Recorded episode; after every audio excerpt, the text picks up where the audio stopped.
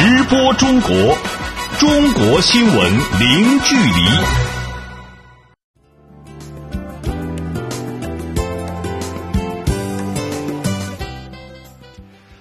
这里是直播中国节目，听众朋友您好，我是主持人林飞。您好，我是王悦。今天节目的主要内容是：中国国家主席习近平将对芬兰进行国事访问，并赴美国佛罗里达州举行中美元首会晤。中方再次要求有关方面正视地区国家合理关切，停止萨德系统部署进程。中国回应美对华铝箔发起双反调查，望美方给予中国企业公平抗辩权。法方表示将尽早公布中国旅法公民遭法警察枪击事件真相。中国将借助互联网大数据推动慢性病防克。好，欢迎各位持续收听。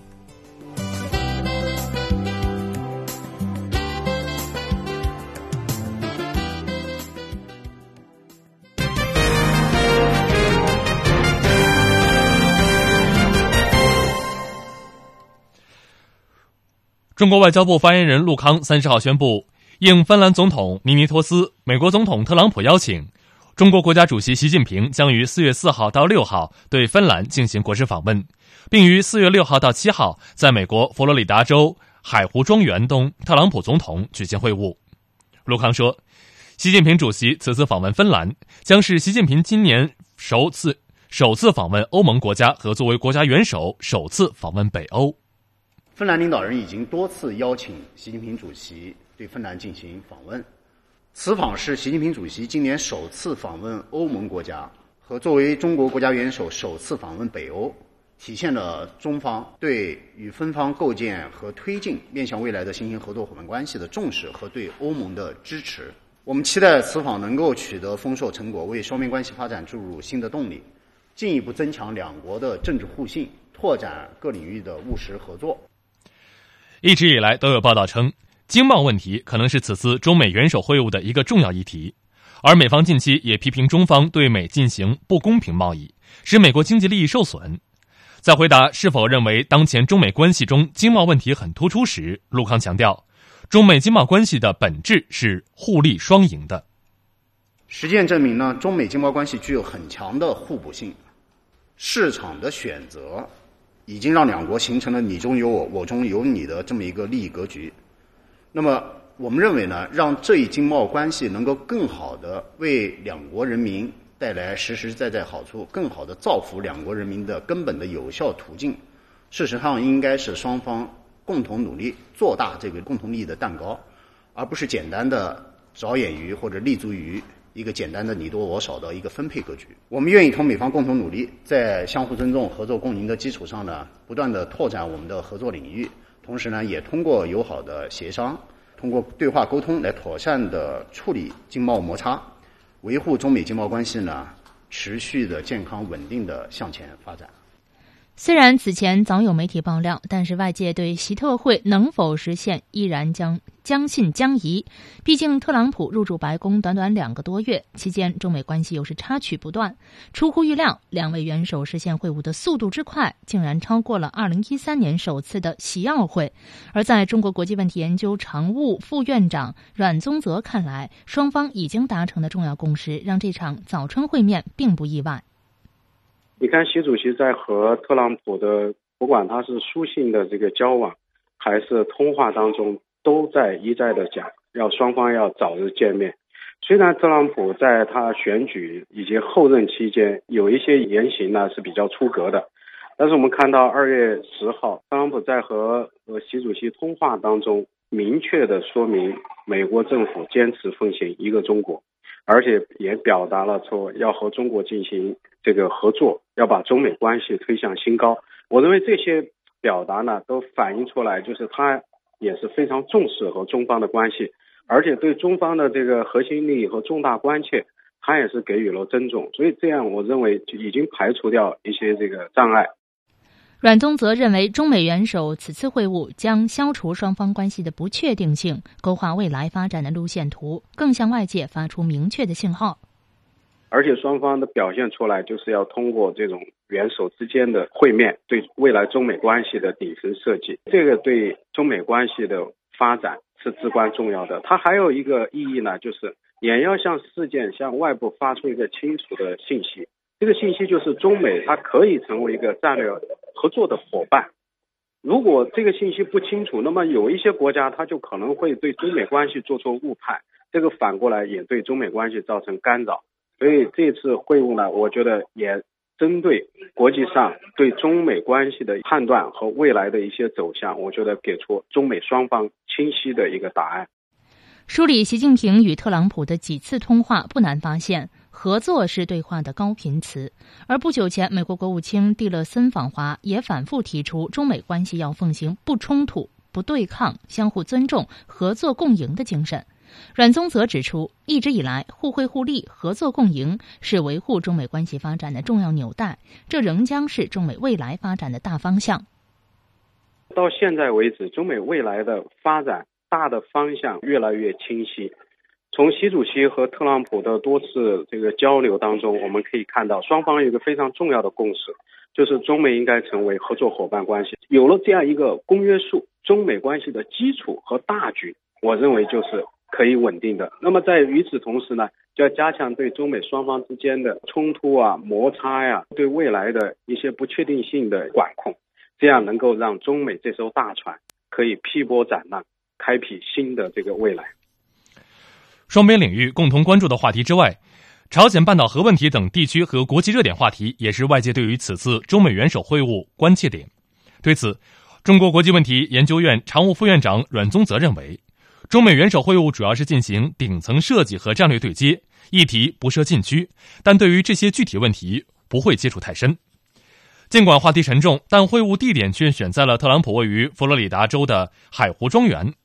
中国国际问题研究院美国所所长滕建群说：“这种轻松的会晤形式不仅利于深入沟通，也有助于建立领导人的个人友谊。不打领带的庄园会晤是比较宽松的，就给了两国元首一个非常宽松、非常舒适的这样一个交流环境。不管是你散步也好，还是这个用餐也好，那么这些交流呢，是双方呢能够敞开胸怀，把自己的这种想法、关切。”介绍给对方，征信事宜，这个也是最近这么多年中美两国高层之间的交流的一种重要的形式。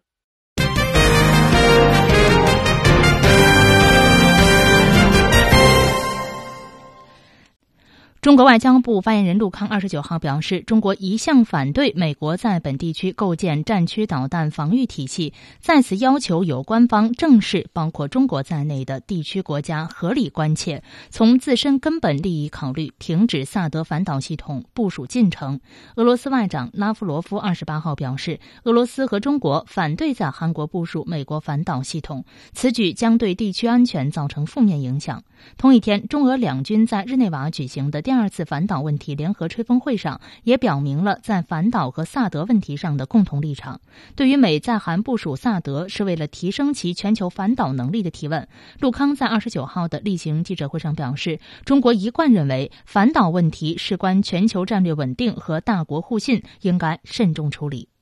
各国呢，既要考虑自身的安全利益，也要尊重其他国家的合理的安全关切。要共同遵循维护全球战略稳定和各国安全不受减损的原则，共同维护一个和平稳定、平等互信、合作共赢的国际安全环境。任何国家如果只是单方面的追求自身的绝对安全，单方面的强化反导体系的全球部署，它必然会阻碍核裁军进程，引发对抗，甚至是军备竞赛。那么，从而对全球和地区的战略稳定和平衡造成破坏。陆康重申，中国一向反对美国在本地区构建战区导弹防御体系。美国在韩国部署萨德反导系统，就是美国强化自身全球反导体系的一个部分，它也关乎东北亚地区的和平与稳定。坦率地说。现在本地区有关国家被卷入了这一地区战略平衡被打破的这个进程，这是非常不幸的。所以呢，我们也希望有关各方能够真正的正视包括中国在内本地区国家的合理的安全关切，同时也从他们自身的根本利益考量，能够立即停止相关的部署进程。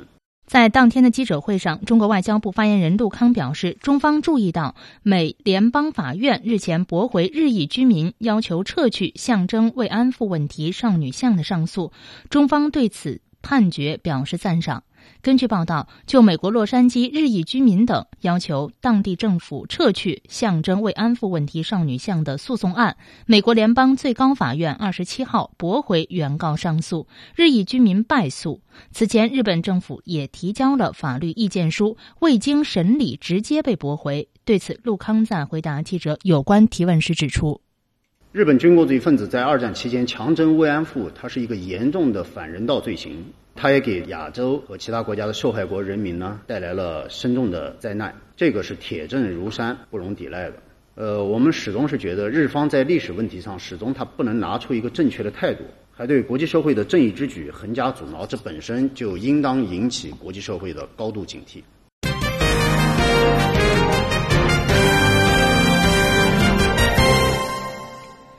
二十九号，中国国务院台湾事务办公室举行例行记者会，发言人马晓光重申，大陆将一如既往的为广大台湾同胞在就业、创业以及持续发展方面提供便利。对于在大陆发展台湾青年人，大陆年内还会公布更多的政策措施，为他们学习和就业、创业、生活提供便利。马晓光说，国台办为台湾同胞来大陆就业创业已经设立了五十三个平台，而且很多地方也出台了各种各样的支持政策，涉及到了创业资金扶持、辅导培训、经营场地使用等诸多方面。下一步，我们有关部门也正在抓紧研究出台便利台湾同胞，包括台湾青年来大陆就学、就业、工作、生活的便利化措施。这些措施在年内会陆续公布实施。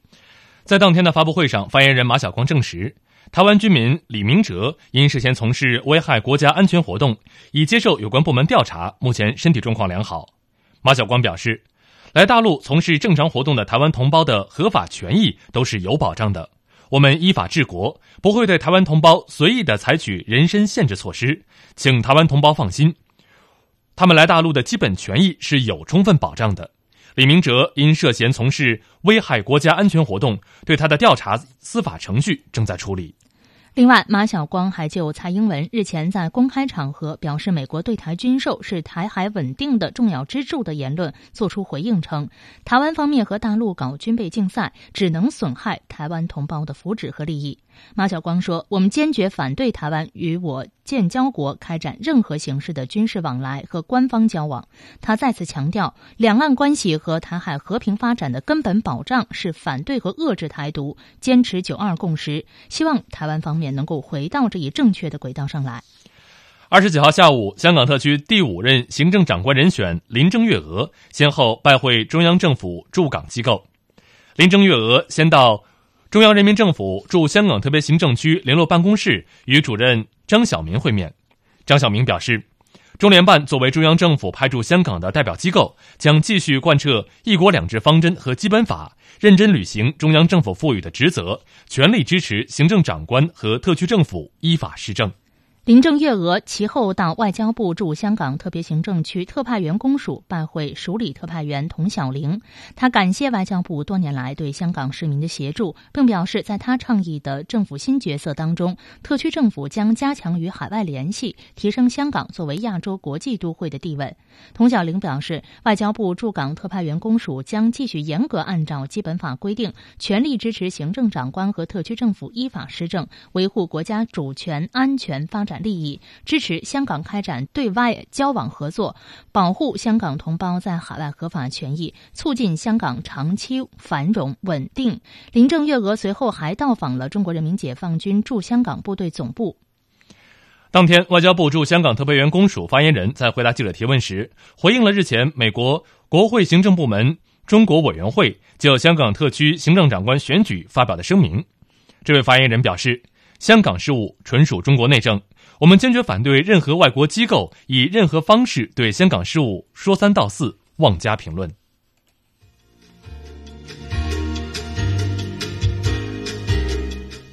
直播中国，接下来我们将为您关注以下的财经资讯：中方回应美对华铝箔发起双反调查，望美方给予中企公平抗辩权。社科院报告预测，中国一季度 GDP 增长百分之六点八。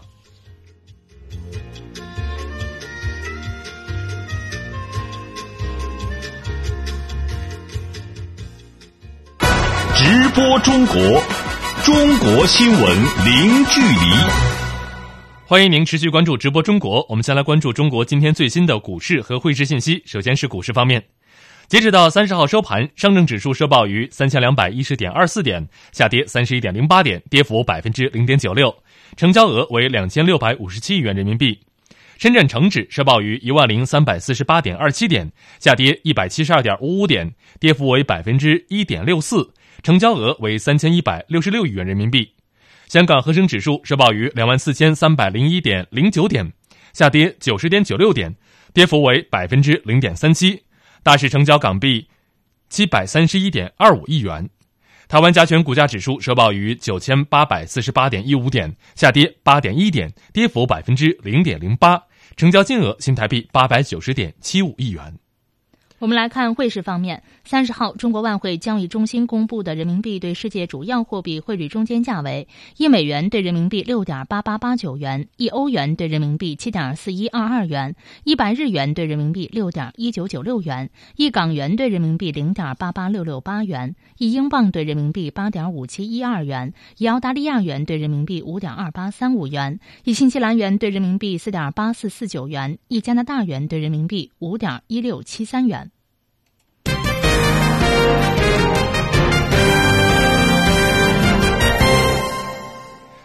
三月二十八号，美国商务部宣布对进口自中国的铝箔启动反倾销和反补贴立案调查。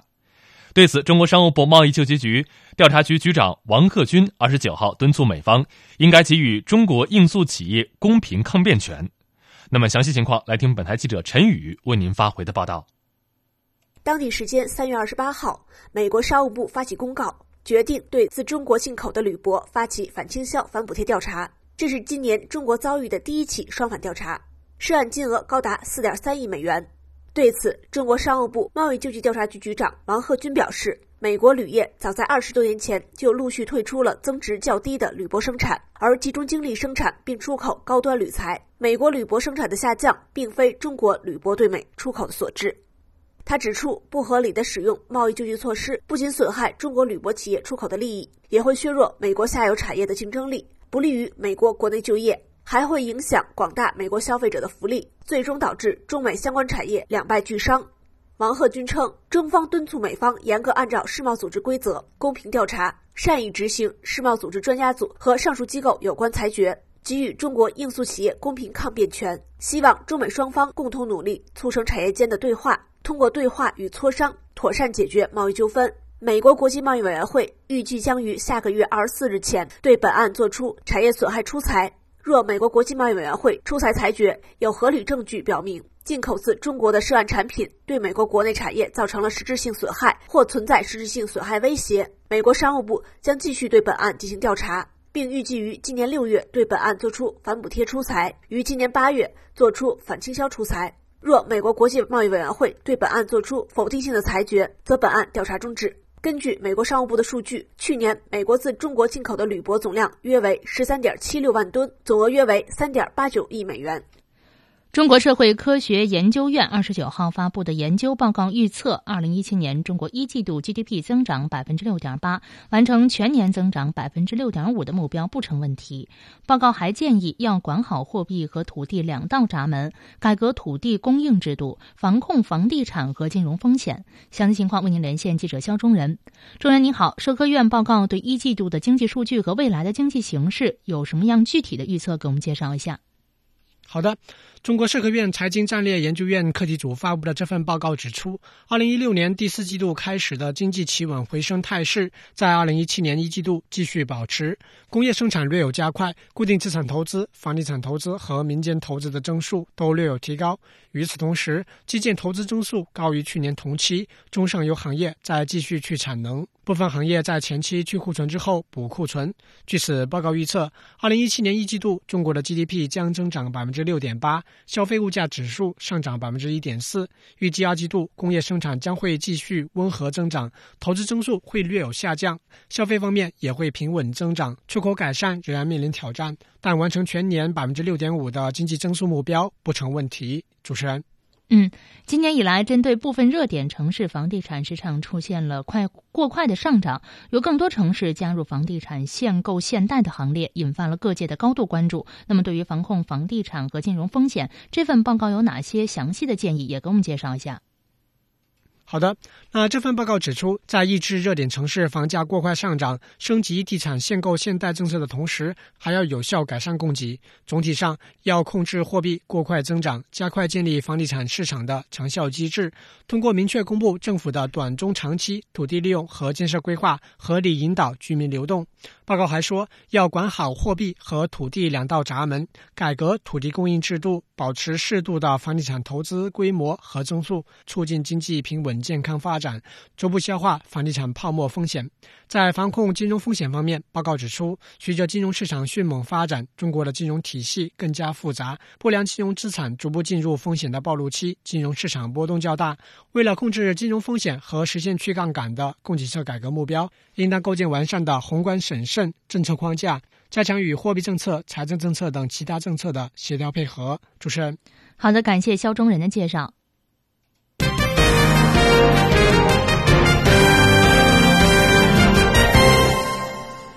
直播中国，我们再来关注中国石油天然气集团公司宣布，截止到三月二十九号的十一点五十八分，中国第一条陆路进口的跨国原油管道中哈原油管道实现累计向中国输油一亿吨。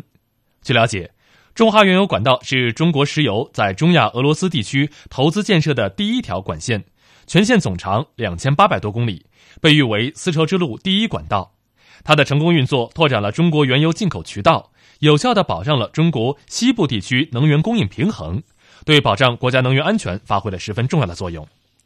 中哈原油管道的建成，开辟了哈萨克斯坦原油向中国出口的战略通道，构建形成了哈萨克斯坦原油出口西北东三足鼎立的新格局。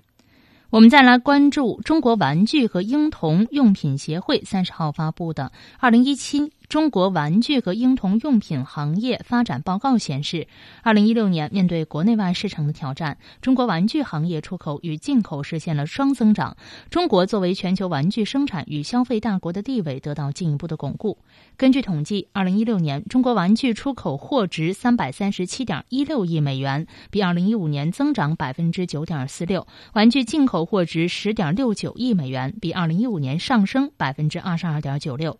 中国轻工业联合会会长张冲和认为，中国玩具行业生产企业总数超过一万家，从业人员大约有六百万。二零一六年，中国玩具出口与利润状况明显好于轻工行业的总体水平，发挥了国内经济与就业稳定器的作用。中国玩具和婴童用品协会会长梁梅认为。中国玩具行业二零一六年出口与进口实现了双增长，这离不开行业内功逐年增强，以及国内二孩政策的实施、新型城镇化建设和消费升级等诸多因素的综合拉动。随着中国作为玩具生产与消费大国的地位进一步巩固，中国玩具行业将进入到发展的新时期。记者二十九号从中国国家邮政局获悉，为了推动落实快递实名收寄制度，从今年四月份起，在全国逐步启动邮件快件实名收寄信息系统推广应用试点，计划二零一八年年底前基本实现实名收寄信息化全覆盖。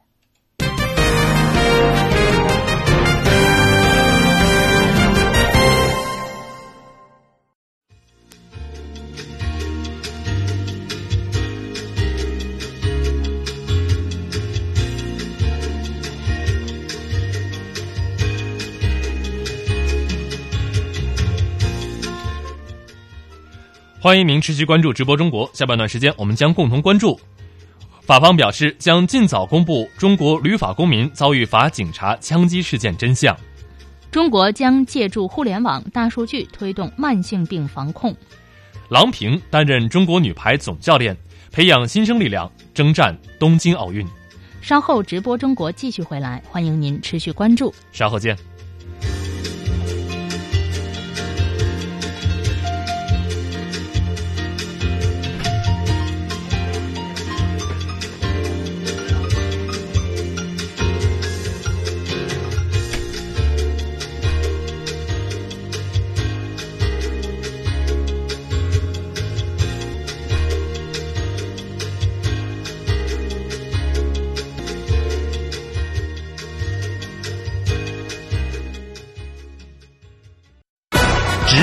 中国，中国新闻零距离。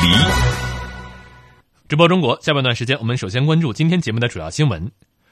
中国外交部发言人陆康三十号宣布，应芬兰共和国总统尼尼斯托、美利坚合众国总统特朗普邀请，国家主席习近平将于四月四号到六号对芬兰进行国事访问，并于四月六号到七号在美国佛罗里达州海湖庄园同特朗普总统举行会晤。在二十九号的外交部记者会上，陆康表示，中国一向反对美国在本地区构建战区导弹防御体系，再次要求有关方正视包括中国在内的地区国家合理关切，从自身根本利益考虑，停止萨德反导系统部署进程。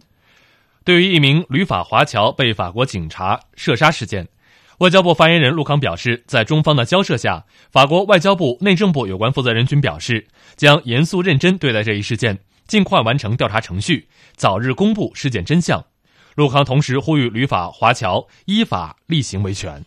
记者从二十九号在北京举行的二零一七中国慢性病与信息大会上获悉，今后中国将利用移动互联网和大数据等技术，加强慢性病早期筛查和早期发现，让需要长期监测的慢性病患者在家里就能享受到高质量的健康服务。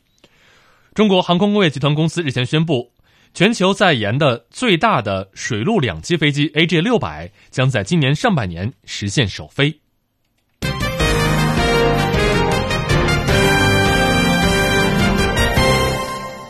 首先，我们来关注中国旅法公民遭法国警察枪击身亡事件的最新的进展。当地时间的二十六号晚，一名刘姓旅法华侨在巴黎家中被法国便衣警察开枪射杀。此后，一些旅法华侨前往警局请愿，并且是与警方发生了冲突。中国外交部领事司和驻法国使馆负责人二十八号分别向法驻华使馆、法国内政部以及法国警方负责人提出紧急交涉，表达中方严重关切，要求法方尽快。查明真相，公布调查结果，积极回应相关人员的合理诉求，采取切实有效措施，保障在法中国公民安全和合法权益。中国外交部发言人陆康在二十九号例行记者会上表示，法国外交部、内政部有关负责人都表示，将严肃认真对待此事，尽快完成调查程序，早日公布事件真相。据法方向我们通报，涉事的警察已经被停职接受调查。此前呢，因向法警方请愿，与法国警方发生冲突被拘押的人员多数已经获释。我们也注意到，法国外交部发言人公开表示，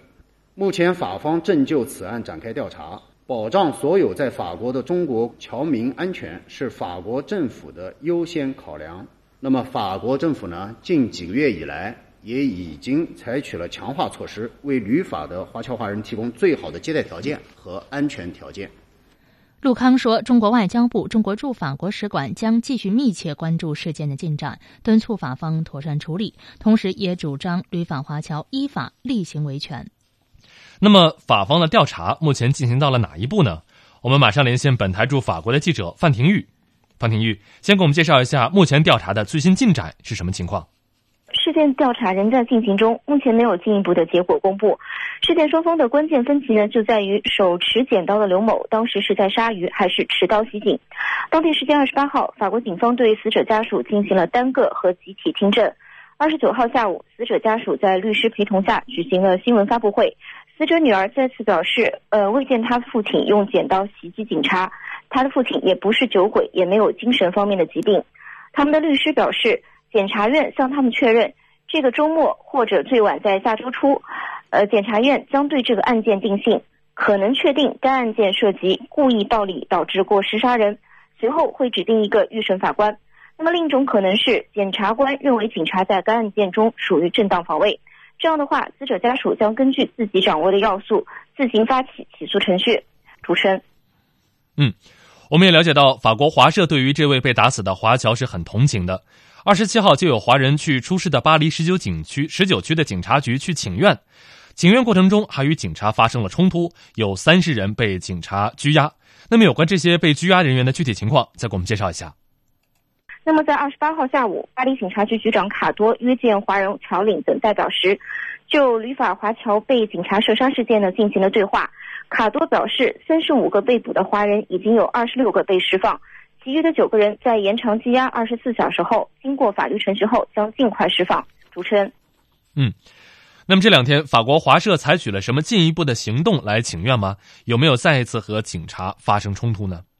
根据当地华人媒体《欧洲时报》报道，在二十八号晚呢，有数千人，包括华人以及其他族裔当地人，呃聚呃聚集在巴黎十九区警察局门前。根据《巴黎人报》等法国媒体报道。当晚在巴黎十九区警察局聚集的人数呢是超过了五百人，大部分来自华人群体。那么这些媒体呢对现场情形的描述呢基本是一致的，也就是截止到当晚十一点呢，现场比较安静。在当晚十一点十二分呢，忽然有人向警察投掷爆竹，警察立即用催泪弹还击，现场一度混乱。二十九号晚，旅法侨胞呢自发在自呃市政厅举行了纪念活动。开始的时候呢，秩序井然，但是在晚些时候，现场仍然出现了聚集群众和警方的冲突情况。那么具体的起因以及除警方外，冲突另一方是否都是华侨华人，暂时还不清楚。此外，事发后除了法国华侨华人的行动，陆续有来自西班牙、荷兰、斯洛伐克、波兰等海外团体表示声援。主持人，好的，感谢范廷玉从法国为我们发回的报道。接下来，我们再来为您连线的是欧华经济文化交流协会会长、法国湖南同乡会会长文飞女士。她所在的这个华人社团这几天也是非常关心这件事情。文飞女士，你好，针对这个事情，您所在的这个华人社团打算采取什么样的行动呢？那我们协会呢，嗯，在这个我们主要是商会，那我们呢也跟众多的旅居法国的侨民以及呃各种商协会一起。就是嗯，要求伸张正义，主要是要讨回一个公道，关键是要澄清事实，用法律的手段来解决这个问题。所以呢，我们都有在各种微信群里面，呃，呼吁大家用理性的方法，用合法的手段来这个游行示威抗议，而不要非法这个。机会给这个以暴制暴，这样的话给他们留下口实，使得这个恶性事件不断的升级。嗯，我们坚信正义与真理有时候可能会迟到，但是永远都不会缺席。那么，您认为华社的请愿有没有实际的效果呢？从二十八号开始，法国的媒体，包括《费加罗报》等等在内，嗯，他们的舆论。已经开始转向，就是他们引用了很多死者家属的一些证词，啊，另外呢，就是也比较客观公正的来报道这个事件，而不是听警察局的一面之词了。截止昨日为止，呃，我们中国政府也在通过各种外交手段和途径关怀着我们海外的侨民。我们非常感谢伟大祖国对海外侨民的关怀。嗯，而且中国政府在第一时间内做出了反应，嗯，这个使我们非常的感到非常的安慰和欣慰。谢谢文飞女士。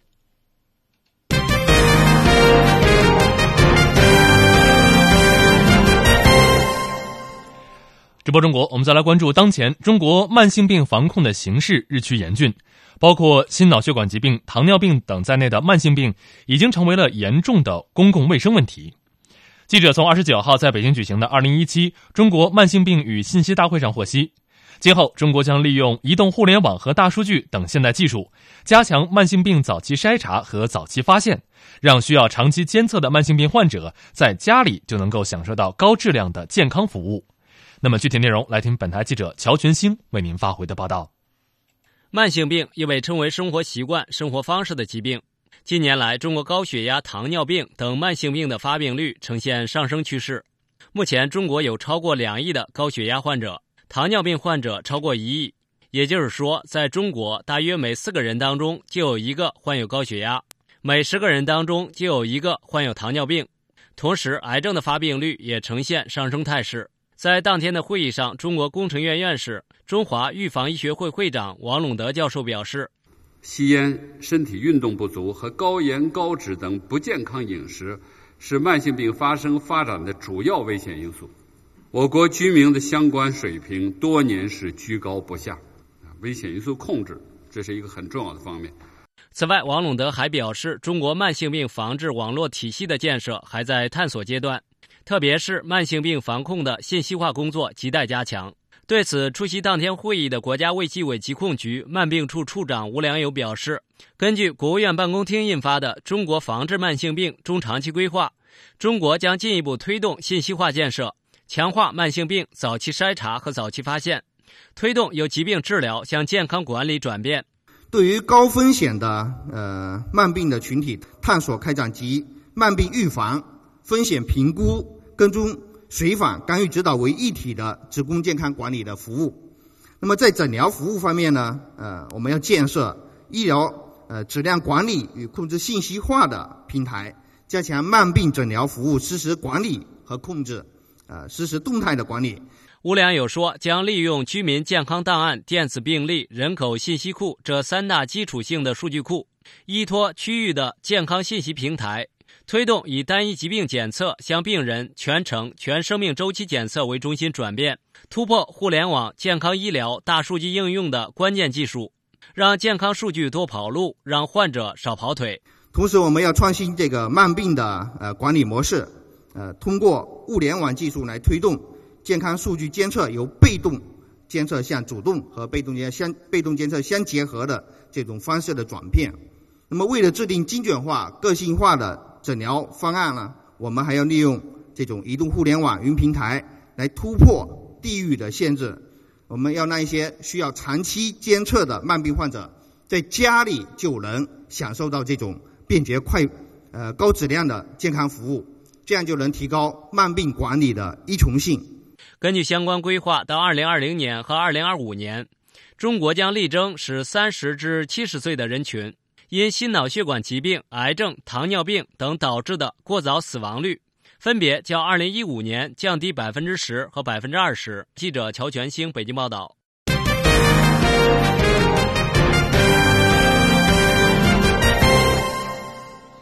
中国航空工业集团公司日前宣布，全球在研的最大的水陆两栖飞机 AG 六百将在今年上半年实现首飞。那么，作为中国自主研制的三大。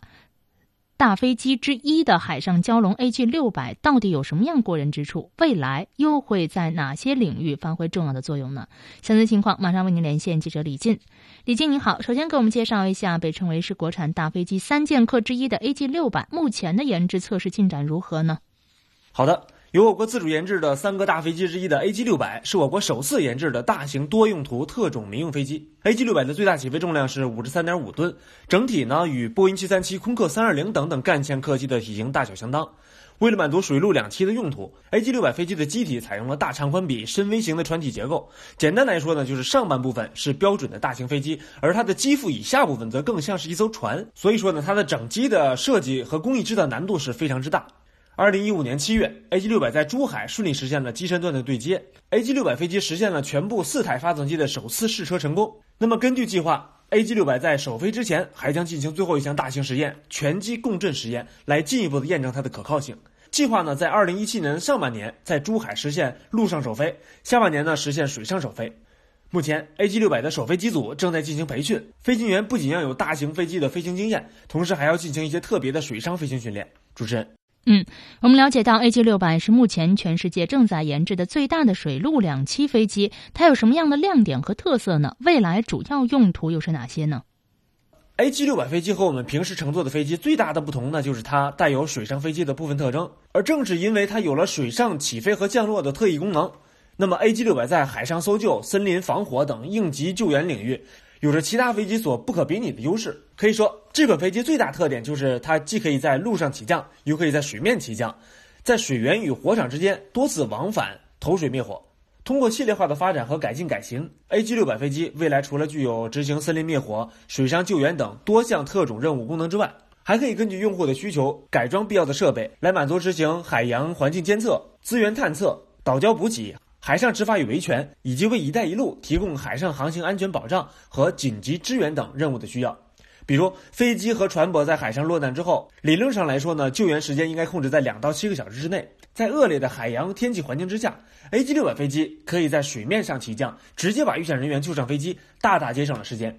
此外呢 ag 六百飞机的最大航程达到了四千五百公里从三亚到南海的最南端。以前用船走的话大概要一周的时间但是现在有了 ag 六百飞机两个小时就能够到达指定海域。主持人。好的感谢李静的介绍。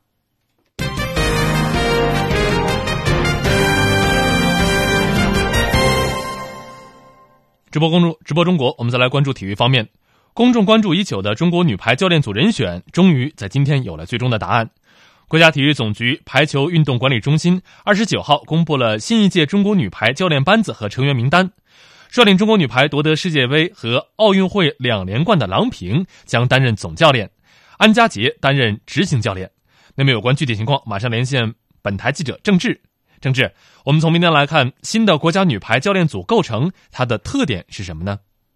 好的，中国女排里约奥运夺得冠军，点燃了海内外华人华侨热情。按理来说，功勋主教练郎平继续执掌女排帅印，率队征战东京奥运会顺理成章。然而，奥运会后，郎平伤病缠身，女排帅位一直空缺，让海内外的中国女排球迷心中充满了纠结。二十九号，态度审慎的中国排协终于给出了答案：在新一期女排国家队当中，郎平将担任总教练，安家杰任执行教练。从教练组人员来看，仍然体现了保持稳。定的舰队特点。上期中国女排教练组成员已经升任排管中心副主任的赖亚文，这次同时担任中国女排领队和教练。里约奥运周期担任助理教练的安家杰成为执行教练，负责日常训练安排。此外，此前郎平教练团队中的外籍体能师和康复师也全部留在了队中。据国家体育总局排球运动管理中心主任李全强介绍，郎平今年一月在美国接受了右侧髋关节置换手术，目前还在康复之中。他的左侧髋关节也急需治疗。郎平由主教练改任总教练，主要是出于对他的身体考虑。他的职责更多是在队伍的整体管理和大方向的把握上，从而也给了他更多的时间去调理身体。新一届中国女排目前的集训工作主要由领队赖亚文和执行教练安家杰负责。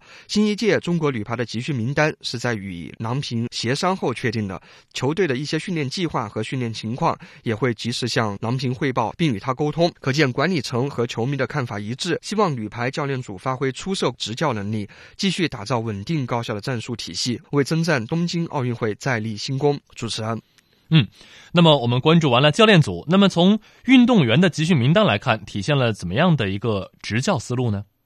郎平表示，作为总教练，他会规划球队的发展方向，完成组队，并协助教练班子完成训练和比赛任务。在谈到中国女排的未来时，他仍然很谨慎，表示中国女排要从零开始，努力发掘和锻炼新人。入选新一期集训名单的二十五名球员，保留了大部分上一届奥运周期的队员，朱婷、张常宁、袁心玥、龚翔宇等年轻的奥运冠军队员榜上有名。而里约奥运周期的女排队长惠若琪不在名单当中。中，此外，魏秋月、闫妮和曾春蕾等名将也未能入选。许多年轻队员是第一次入选集训名单，包括姚迪、王美义、刁琳宇、郑艺兴、杨涵玉等。尽管今年没有世界大赛，但国家队在副攻、二传、接应等位置选进了一些新人，可见郎平对这几个位置并不是很满意，仍在继续考察人选。如何去提高新队员的水平，是摆在执行教练安家杰面前的一个课题。主持人。好的，感谢郑智的介绍。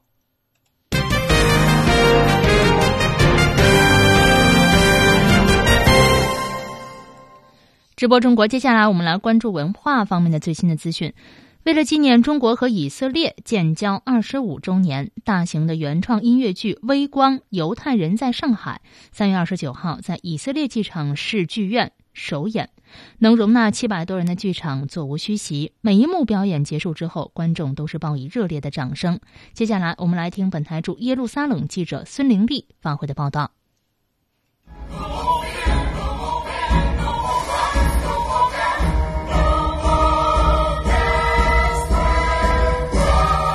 上世纪三十年代，当德国纳粹向犹太人举起屠刀时，中国上海成了犹太人的一个避风港。保护了两万多名犹太人，这些犹太人和上海人民共同生活、工作、患难与共，结下了深厚的友谊，使人们在战争的黑暗中看到了一丝微弱的光芒，为人们带来了希望。导演徐俊介绍说，经过两年多的创作，这部音乐剧在2015年9月3号世界反法西斯战争暨中国抗日战争胜利70周年第一次与观众见面，随后又到美国演出，受到热烈欢迎。很多观众都很受感动，因为这是个真实的故事，闪耀着人性的光芒。其实，上海人民自己在遭受日军侵略的这个苦难的时候，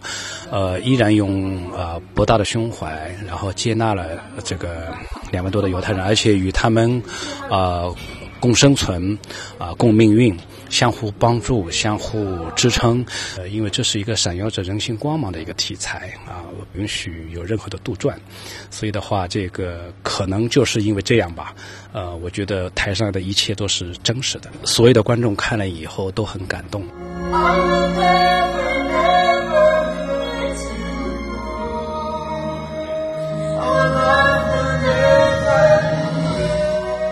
这部音乐剧既有中国演员，又有犹太演员，既用汉语又用英语演唱。这种独特的双语表现形式，对于音乐监制和作曲家金培达来说，也是个不小的挑战。在这戏里面，其实是共度患难。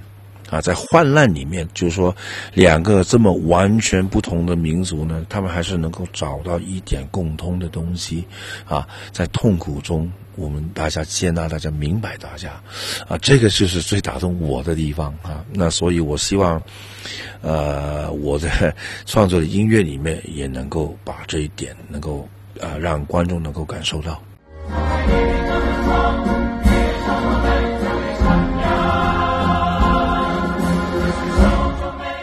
演出结束后，观众全体起立，掌声经久不息。观众波利亚说：“他很喜欢这部音乐剧，很受感动。” I think it was wonderful. I liked it very much. 这部剧太棒了，我非常喜欢。我现在知道了这个犹太人的故事，这对我很新鲜，我很激动。七十六岁的丹尼尔，一九四一年出生在中国天津，在中国生活了七年。他的父亲就是从奥地利逃亡到中国的犹太难民。丹尼尔在以色列长大后，回到中国很多次，感觉中国变化很大。他认为未来中以之间的友谊会更加深化。我们对中国人民一直有很温暖的感情，我们非常喜欢中国人。我们那时生活在天津，非常好。中国变化很大很快，难以置信，很奇妙。我是中以友协的会员，我们正在推动中以人民之间的交流，中以之间的前景一片光明。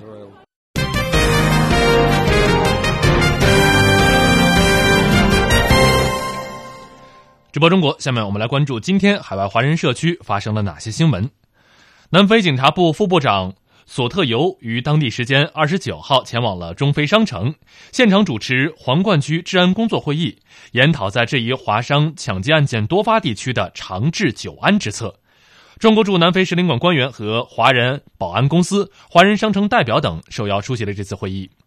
皇冠区是南非华商的主要聚集地之一，有九大华人商城的数百个商户，这里也是大约堡地区治安最差的社区之一。大部分华城华人华侨都遭遇到过抢劫事件，都发生在这个社区的周围。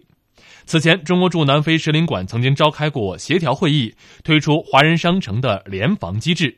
E.S.S 保安公司的负责人陈斌被选为首任的协调组组长。此次由呃，此次索特游专程前往华人商城区域的主持会议，就是被陈斌多次登门拜访的诚意所打动了。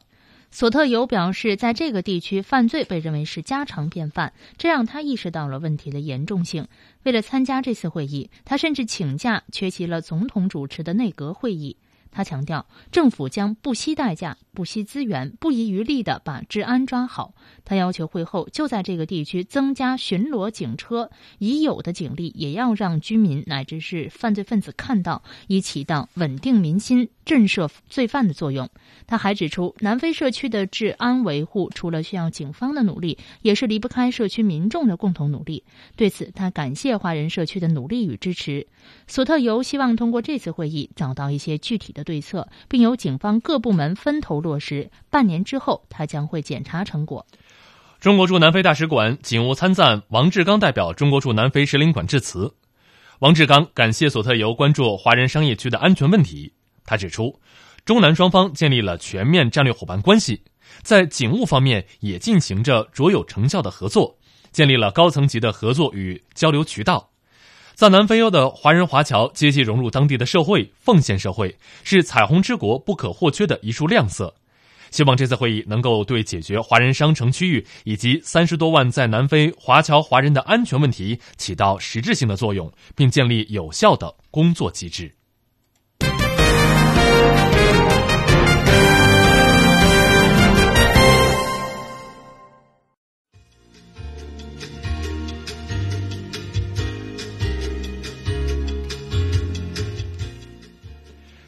直播中国，在节目的最后，我们来简单回顾一下今天节目的主要新闻。中国国家主席习近平将对芬兰进行国事访问，并赴美国佛罗里达州举行中美元首会晤。中方再次要求有关方面正视地区国家合理关切，停止萨德系统部署进程。中国回应美国对华铝箔发起双反调查。希望美方给予中国企业公平抗辩权。法方表示将尽早公布中国旅法公民遭法警察枪击事件真相。中国将借助互联网、大数据推动慢性病防控。今天的直播中国到这里就结束了，再会。再会。